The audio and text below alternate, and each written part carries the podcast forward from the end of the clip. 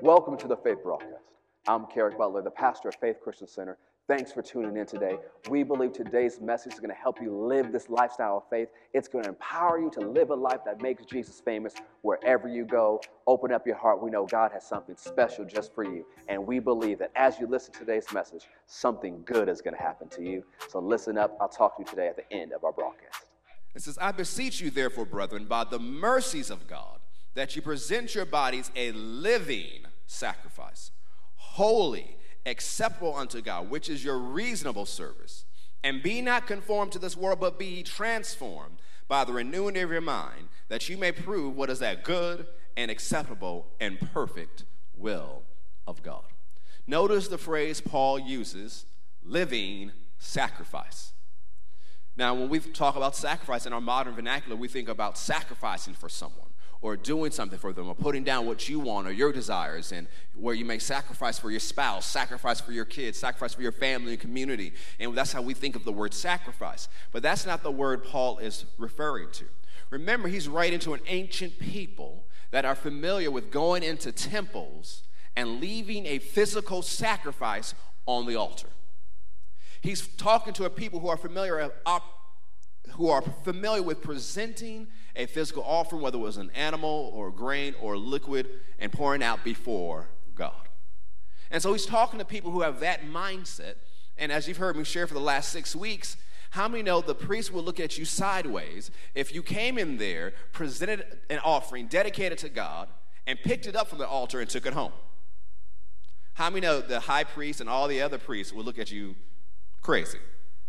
Because if you offer it to God, if you dedicate it to God, guess where it's supposed to stay? With God. If you place it on the altar, where it's supposed to stay? On that altar.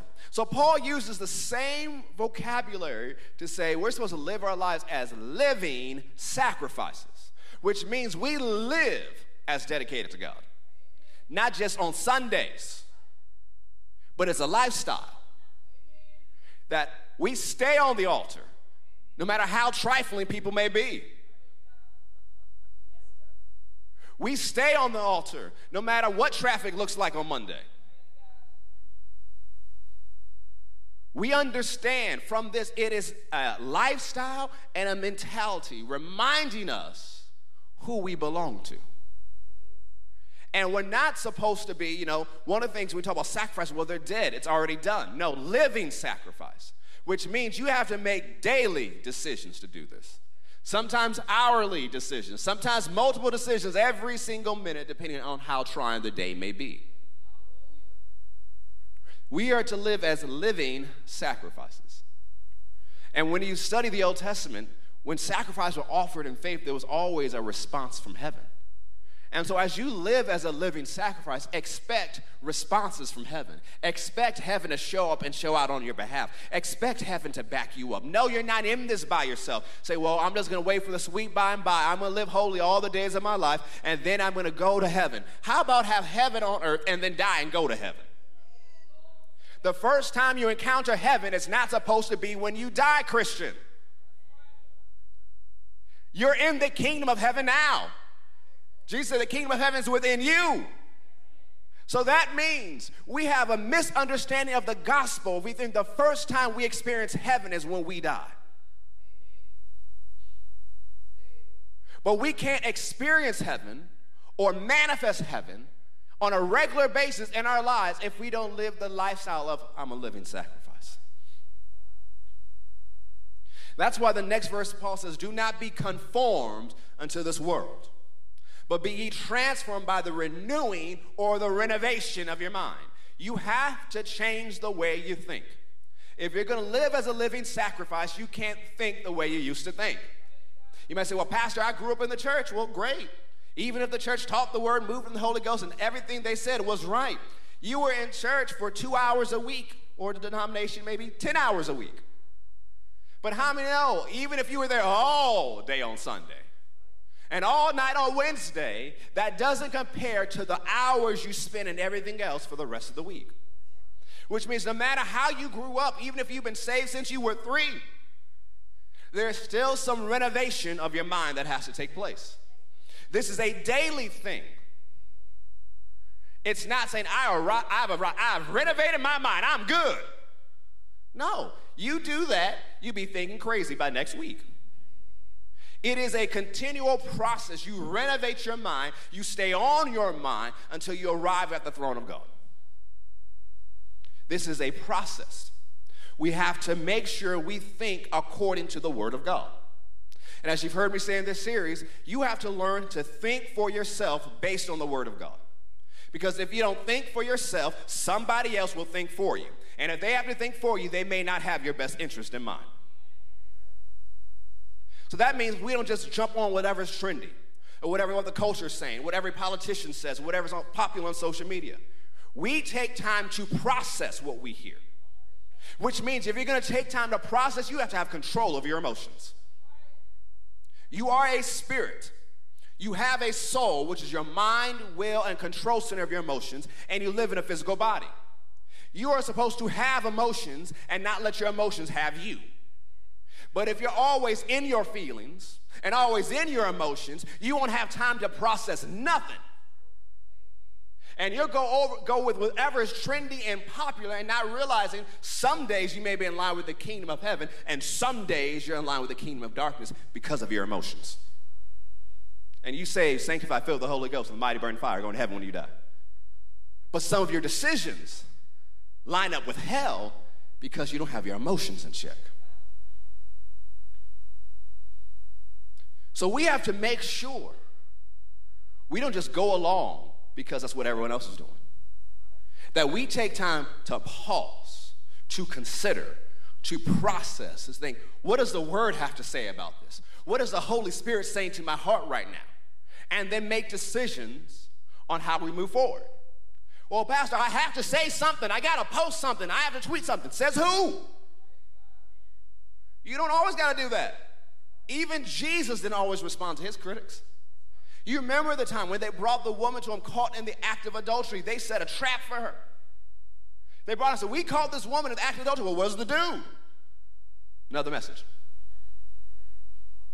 And Jesus looked at them and ignored them and started playing in the sand. We don't know if he was writing something. He could have been doing a pretty picture. He doesn't say what he was doing. He just started doodling in the sand. And they're, you know, they're standing there with rocks to kill this woman. And Jesus is straight up ignoring them. You know, they're waiting for him to respond. You know, they're provoking him, trying to get him to respond. They're trying to trap Jesus now. And then eventually he responds. Remember, Jesus said, I only say what I hear my Father say, I only do what I see him do. And so he waited till the Father told him to say something in this high pressure situation. He said, Well, he was without sin, cast the first stone. And he went back to playing in the sand.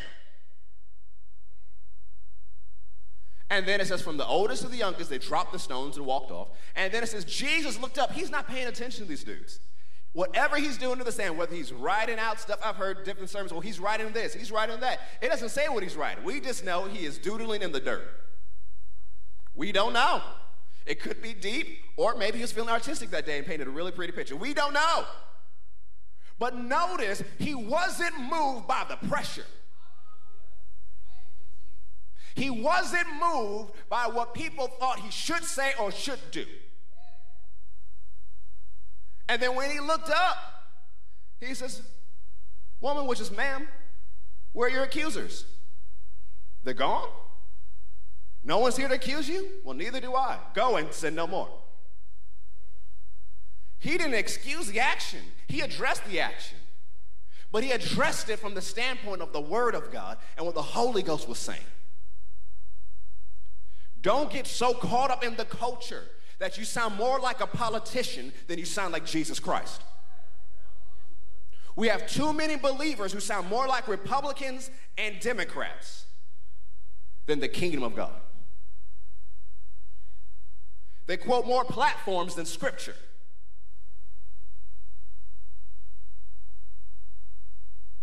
We must renovate our minds and not get caught up in the culture wars. Because I believe something and preach something that will make liberals and conservatives spitting mad. It's called the gospel of Jesus Christ. It will get on the conservatives' nerves and the liberals' nerves. Because sometimes the gospel will seem conservative to some. and liberal to others. Because a lot of times the truth is right there in the middle. Dad Hagin would say it this way. He would say, you know, people get in trouble because they get on a ditch on one side or the other. When the truth is just walking down the middle. Here's a scriptural example that people would debate about 10 years ago about grace. You know, oh, everybody's saved, doesn't matter what you do. The other side, oh, the law is still in effect today. God is looking to zap you. The truth was in the middle. That the law, you're not under the law. If you're a believer, the law is not for you. Now, the blessings of the law apply to you, but the curse of the law has nothing to do with you. Nothing. And we live in the day of grace, but we're still called to live holy, even in the day of grace. So the truth was in the middle, but you have ditch dwellers who live on one side or the other. You have to make sure that you're not in a ditch, but you're in line with the Word of God. That you can stand for righteousness and still stand for justice. It's not either or. Sometimes it's both, and other times it's neither. But you need to make sure you don't get caught up in the culture and the social media feuds and all the drama of the world and all the turbulence of the world and you pause and process what does the word have to say about this? What is the Spirit of God telling my heart right now to do about this? And do not, we love the heathen, we love the world. Do not let the heathen define your Bible or teach you what the Bible actually means. If they don't believe it, why would you listen to them to teach you what it means? You're going to have to read that Bible for yourself. And do what the scriptures rightfully divide the word of truth. If you can rightfully divide it, you can wrongfully divide it. Because you can go into the Old Testament and read through the prophets about some things like, oh, this is about us. It has nothing to do with you. I still remember that people were saying, well, this is no us. No, it's not. You're the church. That doesn't apply to you. Now, there's wonderful things you learn from Old Testament. There's wonderful blessings that still apply to you, but you're not the Jews and you're not the nations. You're the church of the Lord Jesus Christ. There's three groups of people on the earth. They're the Jews, they're the Gentiles or the nations, and there's the church of God. God has dealings with all three. But you have to make sure what you're reading, all the Bible is for you, but not all the Bible is about you. So when you're making daily decisions, you need to make sure you're reading the scriptures that are about you and giving direction for your life. Anywhere you find most of that? Through the epistles. From Acts to Revelation, you see what's about you, direction for your life. You'll see a lot of that. Majority of Proverbs still applies to believers today. It's the wisdom of God. But what do you do? You look at it in light of the scriptures. So you study through the Old Testament, you read the Old Testament, and if it is a continual promise or commandment in the New Testament, then what is said in the Old Testament applies to you. But if it's not in the New, you don't got to do it. Like the Old Testament, there's a whole bunch about sacrificing animals. It has nothing to do with you. You already had a sacrifice. But you can look at how they offered sacrifices to understand the spiritual sacrifices you're supposed to operate in today. Because it does talk about spiritual sacrifice we as New Testament believers are to offer. But you have to make sure you rightfully divide the word of truth, which means you don't just go along with what's popular or just take a clip of a message and just run with it. You take some time and you read the word. That's why you hear us say here, you're not under obligation to receive anything from a preacher if they can't prove it to you from the word of God. I don't care how anointed, charismatic, gifted, talented they are. I don't care how good they can put words together, sing, dance, skip across the stage, maybe float in the middle there as they say it. If it does not line up with the book, you're under no obligation to receive it. I don't care if they call themselves apostle, prophet, evangelist, pastor, teacher, whatever title they can make up for themselves. If it doesn't line up with the book, don't you do it. Well, Pastor, I felt a goosebump when they said it. Maybe it was cold in the building. Maybe it wasn't a goosebump. Maybe it was gas. Maybe ate something you should have been eating. Get to the book. We have to be word people. We have to be like the Bereans in the book of Acts who heard Paul himself preach, and they went home and opened up their books to study to see if it was true. We have to make sure our foundation is the Word of God and renew our minds that way. So, as the message says, so here's what I want you to do God helping you take your everyday, ordinary life, your sleeping, eating, going to work, and walking around life, and place it before God as an offering. Embracing what God does for you is the best thing you can do for Him. Don't become so well adjusted to the culture that you fit into without even thinking. Instead, fix your attention on God. You'll be changed from the inside out. Readily recognize what He wants from you and quickly respond to it. Unlike the culture around you, always dragging you down to its level of immaturity, God brings the best out of you, develops well formed maturity in you. James 4 7, the other text scripture for the series. Submit yourselves, therefore, to God. Resist the devil, and he will flee from you. Notice submit to God comes before resist. If you're going to be an effective part of the resistance, you have to be submitted to God. Because it's hard to resist someone when you agree with their lifestyle. It's hard to resist the devil when you live like him. It's hard to resist a demon when you invite it into your house. It's like, ooh, where did it come from? You opened the door. Ooh, get out, devil. You kicked it out and you opened the door. Come back in. I don't know who's more confused, you or the demon.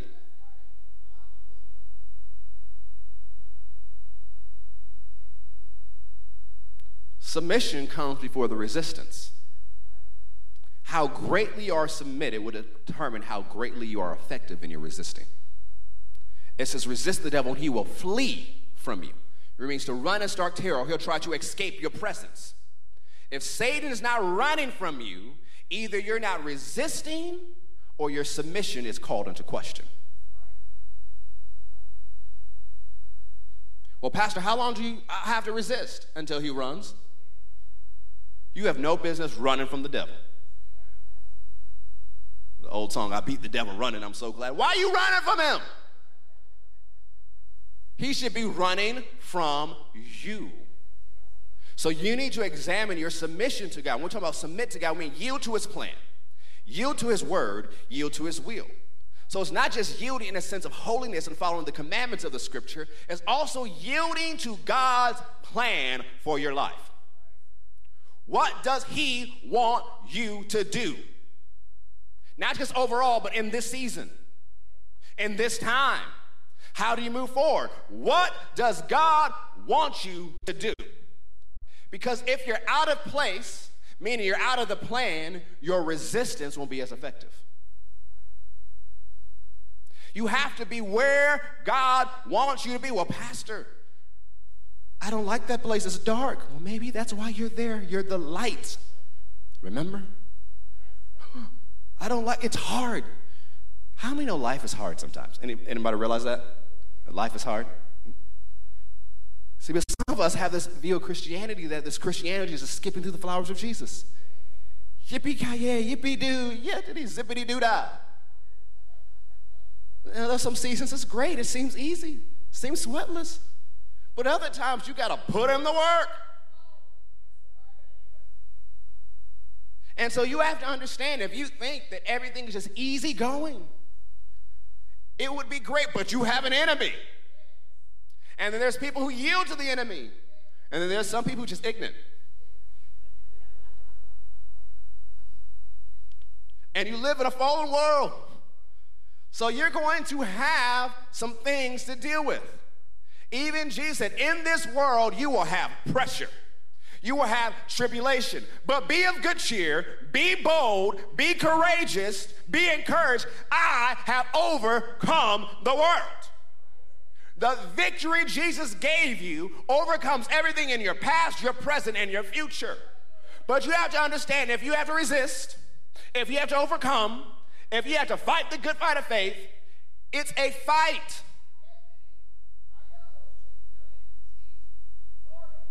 Not every day is a fight, but some days are. Remember when Satan came to tempt Jesus? And Jesus resisted him. He said, This is what the word says. This is what the word says. You know, you have to know what the word says if you want to resist the enemy. It's going to be hard to resist him if we don't know what he says. Because you won't know whether to go along with him or not. Now, I don't want to make resisting the enemy seems so deep. It's very simple. Because some of you resist the enemy even when you're heathens. Oh, well, what do you mean by that? It was a Friday night. You usually go to the club, you get high, you drink, do all this other stuff, but you were tired. So you said, no, I ain't going tonight. I'm tired. No. You resisted demons as a heathen because your body was tired. You just said no and took yourself to bed. So don't think you need an advanced degree in order how to resist the devil.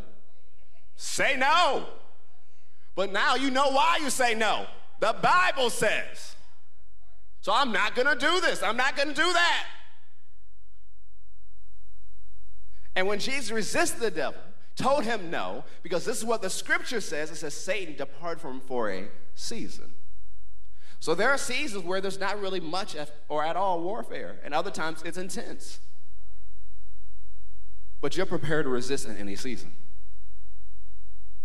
Resist, and he will flee from you. So we said, when you make a stand for God, expect supernatural assistance. We said, if you're going to resist, you'll need to represent and identify correctly. You must have faith in God's ability concerning vengeance and recompense. Because vengeance and recompense are vitally important to the success of the resistance. That as you resist, as you go through this life, things will happen. That's why the scripture says, Vengeance is mine, I will repay, not you. He didn't make you an agent of his vengeance. It's like, Jesus, I'll get him back for you. Just sign me just one time. Just give me this one pass, Jesus. I will slap them into the kingdom just one time. Just one time. Or if I go too far, you could raise them from the dead. I believe in your power, Jesus. No. Back up. Get the wisdom of God in the situation. Handle the situation. And forgive everybody of everything. Your unforgiveness will hold up your recompense. Your bitterness will hold up your restoration. You have to let it go. You have to start praying, like, Lord, I turn this over to you. I'm not going to even touch it with my mind anymore. I'm not going to think about this. But I believe in your ability for vengeance and recompense. It's not, it's not revenge, it's vindication. And God making it right in your life. And you hand it over to Him because it's not always people. Sometimes it's spirits in the heavenlies that have been holding up stuff but as long as you stay in unforgiveness, those people aren't even in your life. Those people haven't thought about you in 30 years. But you still going through the same thing again and again and again and again and again. It's like, oh, all people are crazy. Well, maybe it's not everybody else. Maybe it's something you need to change. And that if you change this thing and stop carrying the drama and the trauma and the unforgiveness and the bitterness with you, you actually leave it alone and say, God, I trust you to make this right, then you'll see the recompense and the restoration God has for you all these decades. And then, even beyond, as you heard me preach before, that He can bring recompense into your life for things that were denied to people who came before you, who, for whatever reason, couldn't receive the restoration, who couldn't receive the recompense, who couldn't receive what God had for them. That if you make a decision to forgive everybody, everything, and trust in the vengeance and the recompense of God, He can cause it to be restored in your lifetime. So you're not passing down generational curses, but you set up a generational pattern of blessing, and now restoration hits your bloodline. But you have to make that decision. You don't keep rehearsing to your children how many people have hurt you. You're training them to be offended before they know what offense is. You're reminding them of all the people who've done you wrong. This is not the Godfather. They're not supposed to take them all out as soon as you breathe your last breath.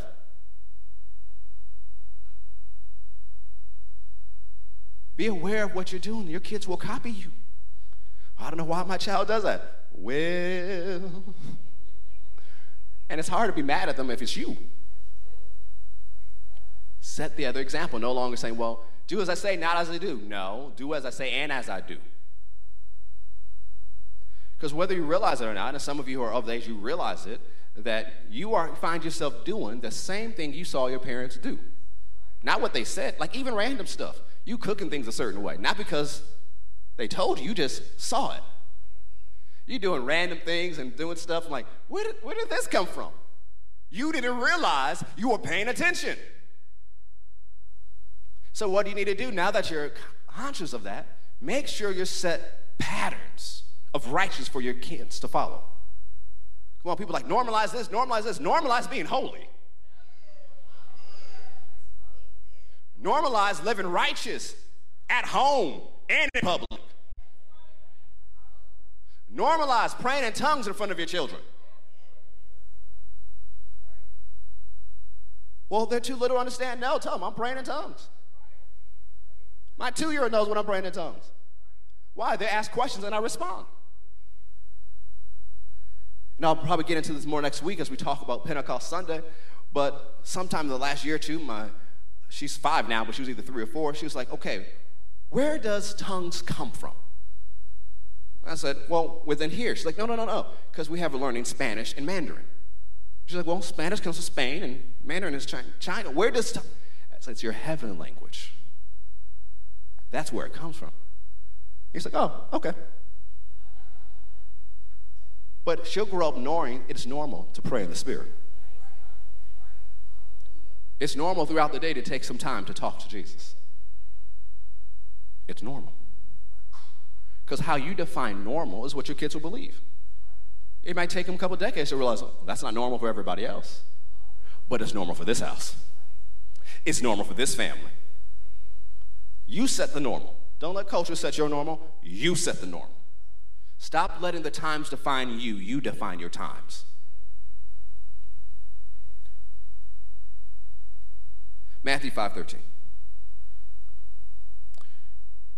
If we want our resistance to be effective, as we shared in the last several weeks, it cannot be rooted in unforgiveness, fear, shame, guilt, or trying to prove ourselves to somebody else.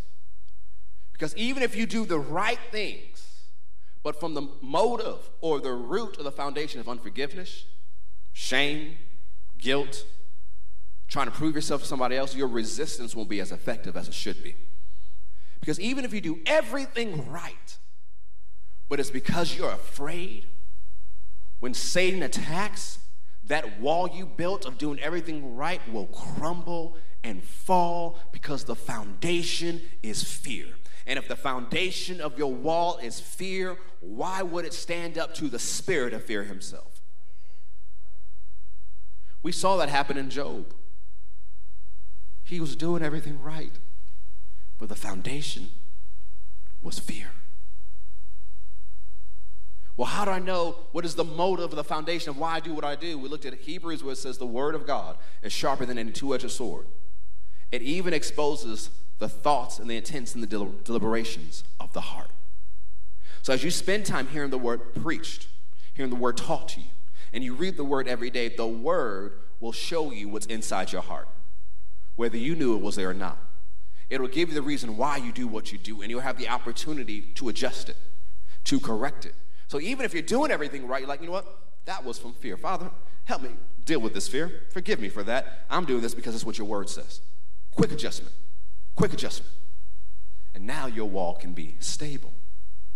Believers have to learn to be stable during unstable times. Do you know what's attractive during this time? Stable people. People who don't panic just because gas disappeared. And don't put gas in plastic bags or other things. I'm telling you, this nation needs stable people. I'm talking about, that could start a revival in of itself. Somebody was stable. Ooh, how, how did you not panic? Jesus, ooh, let me tell me about your Jesus. Stable. That's what the Bible says. Stand and see the salvation of the Lord. Stand and withstand the enemy. Not be flip floppy and waffling. Stand. Don't panic. Oh, there was a shortage. The scripture says in the end times there will be shortages. So why are you surprised? Come on. We live in the South, guys. There is a shortage of bread and milk every time we hear it could snow. Oh, it might snow tomorrow. Lines everywhere. Eggs gone, milk gone, bread gone. It'll be back in a week. Gone. So, why do we get in panic mode? Don't panic. Use wisdom. Get what you need to get, but don't panic. Whoa, what happens if they don't get gas ever again? Well, I guess we'd adapt and figure out a new way to get around. Or somebody might have faith with laying hands on a gas tank and refills.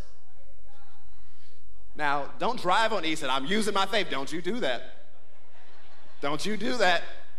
Calling us on the side of the road. I think my faith ran out. No, your gas ran out. Go fill up.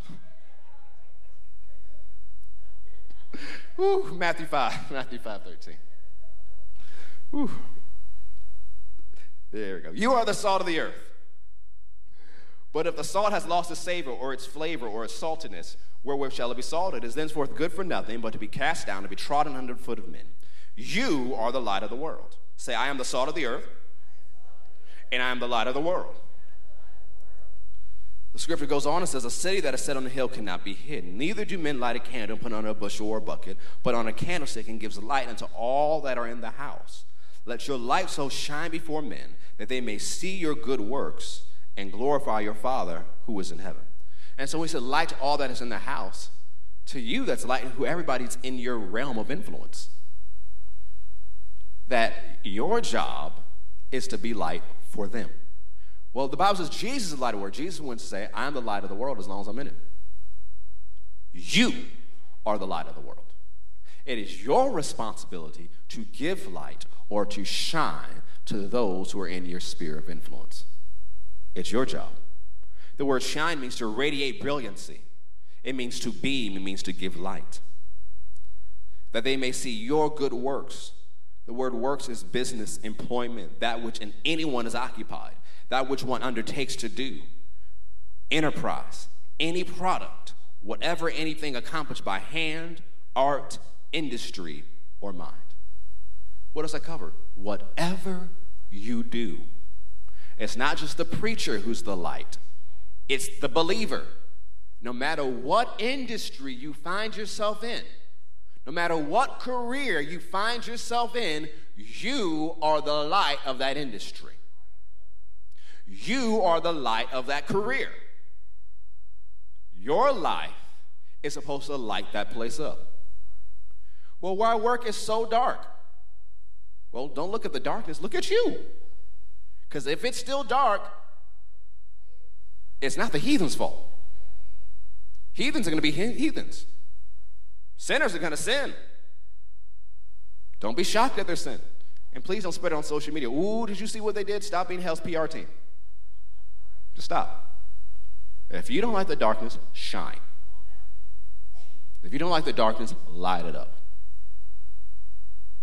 Be who God has told you to be. Because your good works shine light. When you choose to operate by the spirit of excellence, when everyone's doing whatever else it takes to get by, you shine. Watch this. When people are grumbling because they're not paid enough, and you don't join in in that, and you still do your best anyways, even though you're not being paid what you should be paid, you shine. And what do you do? You step back and you get the wisdom from God. Sir, you know I should be paid more. Let me add an emphasis on this. No one can pay you what you're worth because you're worth the blood of Jesus being shed. So let's talk about pay concerning what you do. So, what if you're not being paid accurately for what you do? And there's ability to do that. You step up and get the wisdom of God. God, I need you to get involved in this situation because you know yourself enough that if you got involved, you quickly lose your witness. You recall words that you haven't said in a long time. And you've never been cussed out until you've been cussed out by a Christian who's been holding it back for years.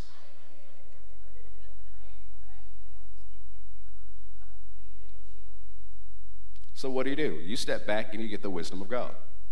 How do I address this. And then you say, is it supposed to come from here? Because what if God has called you to have multiple streams of info? And what if he called you to have this job as seed to get ready for another harvest? So before you get caught up in everybody's culture wars and everybody running their mouth, because if you don't understand this by now, you should soon. Everybody's going to run their mouth no matter what happens. You get the plan of God for your life. Figure out what you're supposed to do, figure out what you're supposed to say, and do that.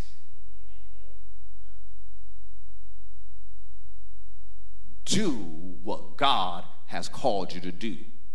Be where God has called you to be, even if the place He's called you to be is stressful. Oh, Pastor, self care right now is about my mental health. I'm gonna quit my job, it's too stressful. Well, you're gonna have some new stress when you can't pay for none. And how long do you think a government can pay for you to do stuff when the government itself is broke? Not even government, government eh, is broke.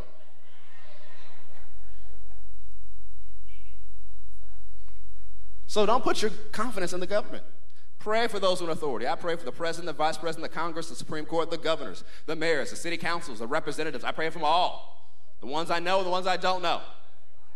But don't put your confidence in the government. Because the scripture says we do not trust in princes, nor in the arm of man whom there's no help. You better keep your trust and faith in God. You've reached a point in this nation, in this time, where faith in God is no longer optional, it is required.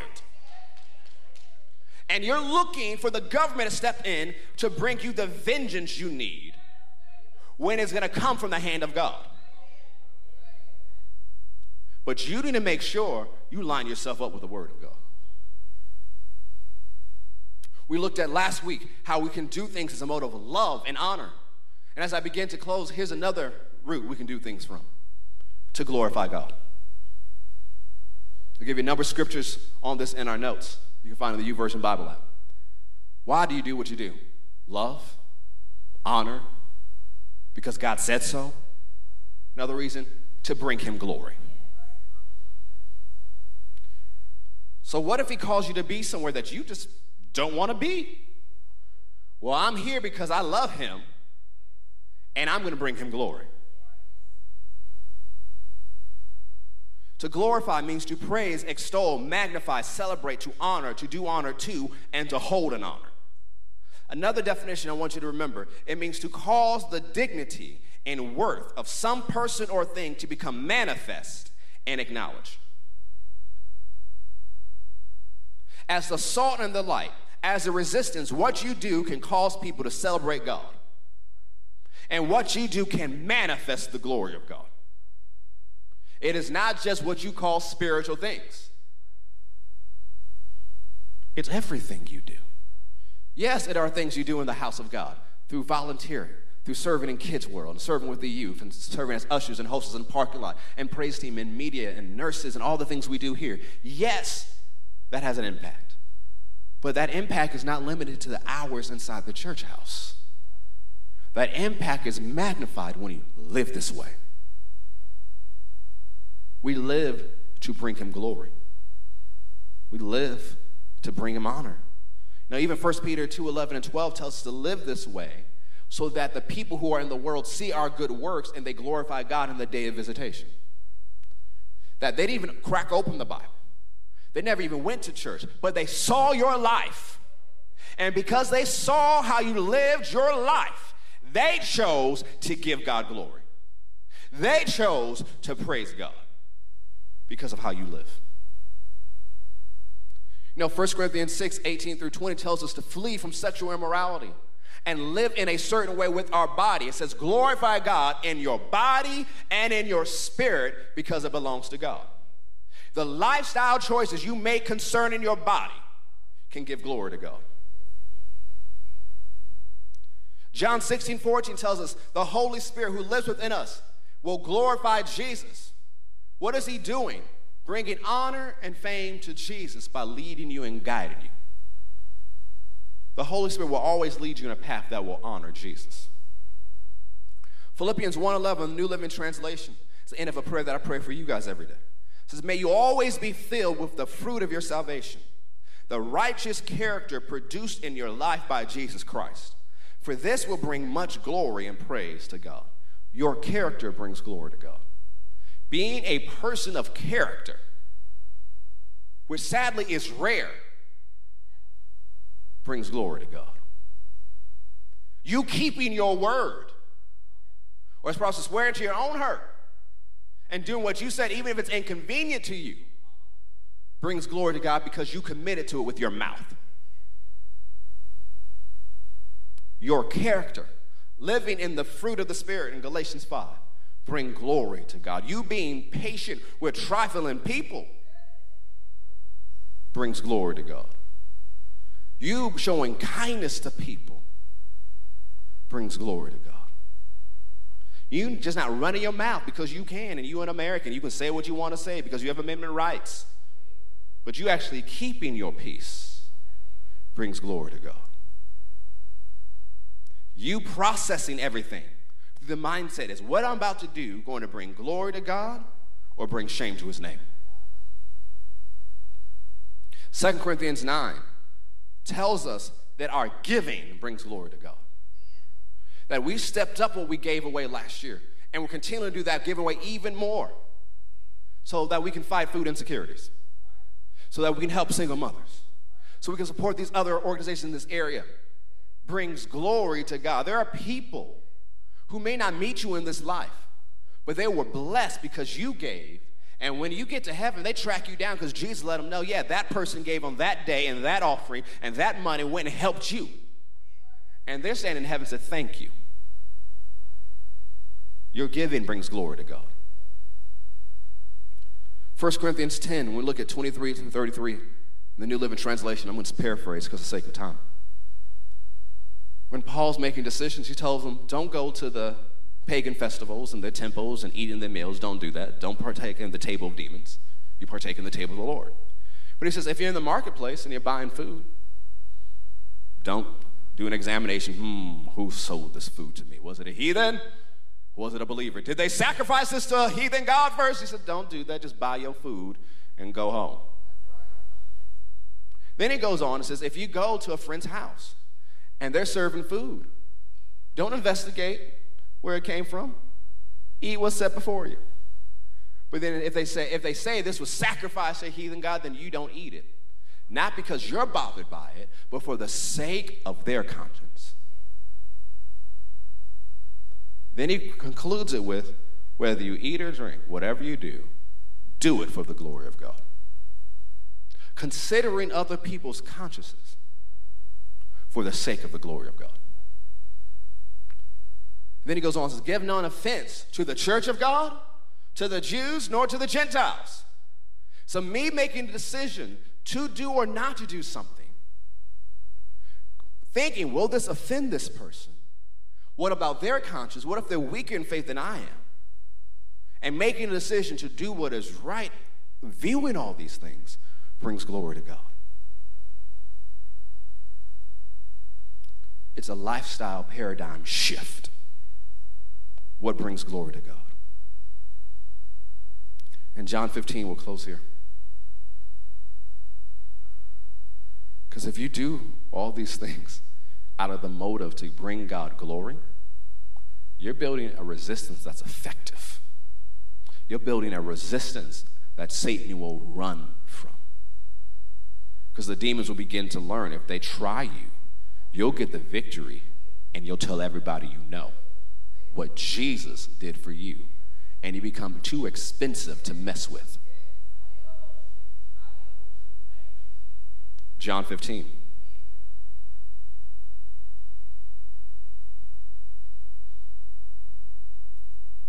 Jesus says this picture here. He says, I am the vine, and my father is a farmer.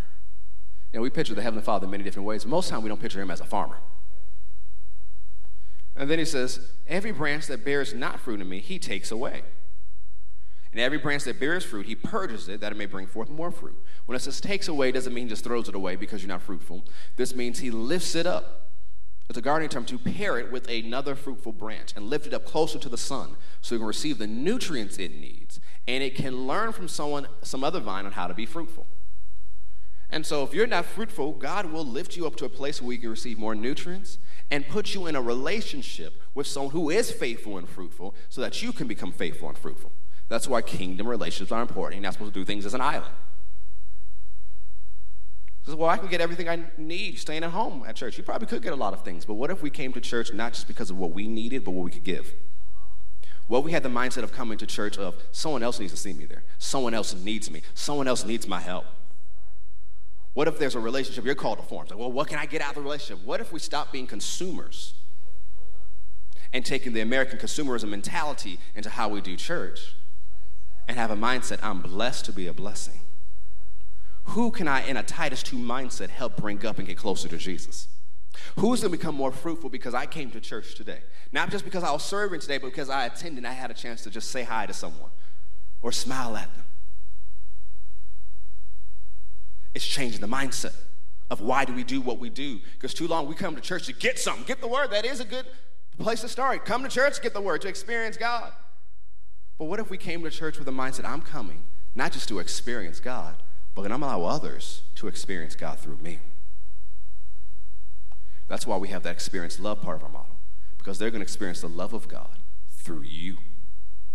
They'll experience the love of God before I can even open this Bible. They'll experience the love of God when you're in the parking lot. They'll experience the love of God when the hospitality is greeting, when the ushers and hosts are directing, when they sit next to you. They experience the love of God. Because now it's not just coming to church what we can get out of it, but who can I bless? Now you are clean or purged through the word I've spoken to you. When Jesus purges you, he's not sending bad things to your life to make you produce more. The trial did not come to make you strong, the trial came to take you out. God did not send a trial to make you strong, Satan sent a trial to take you out. When Jesus wants you to become more fruitful, he sends you more word. And then it goes on about being fruitful. So skip down to verse 8. Herein is my Father glorified, that you bear much fruit. So shall you be my disciples. You being fruitful brings glory, honor, and praise to God. Stand to your feet. And the fruitfulness comes to your connection to the Word and your relationship with Him. We need to do things because we love God, because God said so. Things out of honor and things to bring glory, honor, and praise to God. Because as we do those things, our resistance will be effective. And Satan won't just try to run and escape your life, he'll try to run and escape wherever you go. And so when you make stands in your career, in your workplace, in your community, the enemy runs. Because he knows you're not just going to stand for one moment and forget about it, that you're here for the long haul.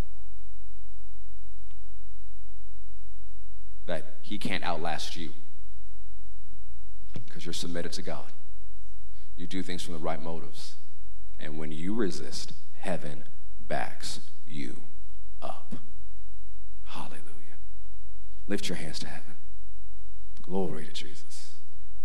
So, Father, as we take this moment to listen to you and worship you, I pray that you grant insight on motives we need to change, things we need to change. I pray for strength and encouragement to be imparted to people who are thinking about leaving where they are because it's tough, because it's stressful, but they're leaving a place you've called them to be. I ask that you make it clear to them if they're called to be there. And as you make it clear to them, strengthen them. For those who are confused about their plan, about what to do, or where to go, on how to move forward, I ask that you grant them clarity, that you grant them wisdom, that you grant them understanding, that you strengthen them for the fight that's ahead, that they won't lean on their own willpower, but be strong in the Lord and in the power of his might.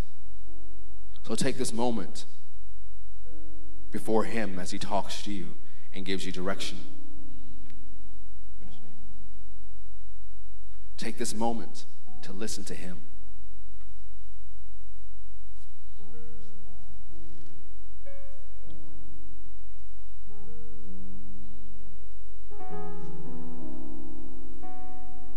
Take this moment to listen to Him. He'll direct you, He'll guide your steps, He'll heal your body, He'll bring peace to your mind.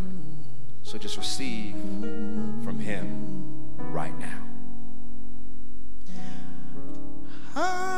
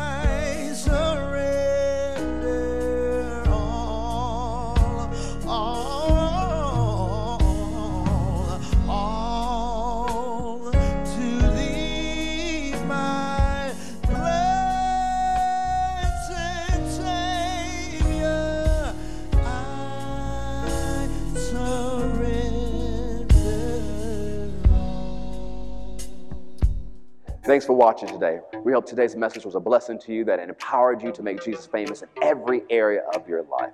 Hey, if you want to be a part of what God's doing here at Faith, you know, our vision statement is to ignite awakening that impacts Georgia and influences the world through the power of the love of Jesus. And we'd love for you to be a part. You can find out our different experience times and our different locations by going to fccga.com. If you want to give, you can text FCCGA to 73256. You can also go to fccga.com to give online and be a part of what God's doing here. We'd love to see you anytime you're in our area. We believe God has something good just for you. And anytime you come to our faith experience, we believe you will experience God and His plan for your life. So thank you for tuning in today. We'll see you next time.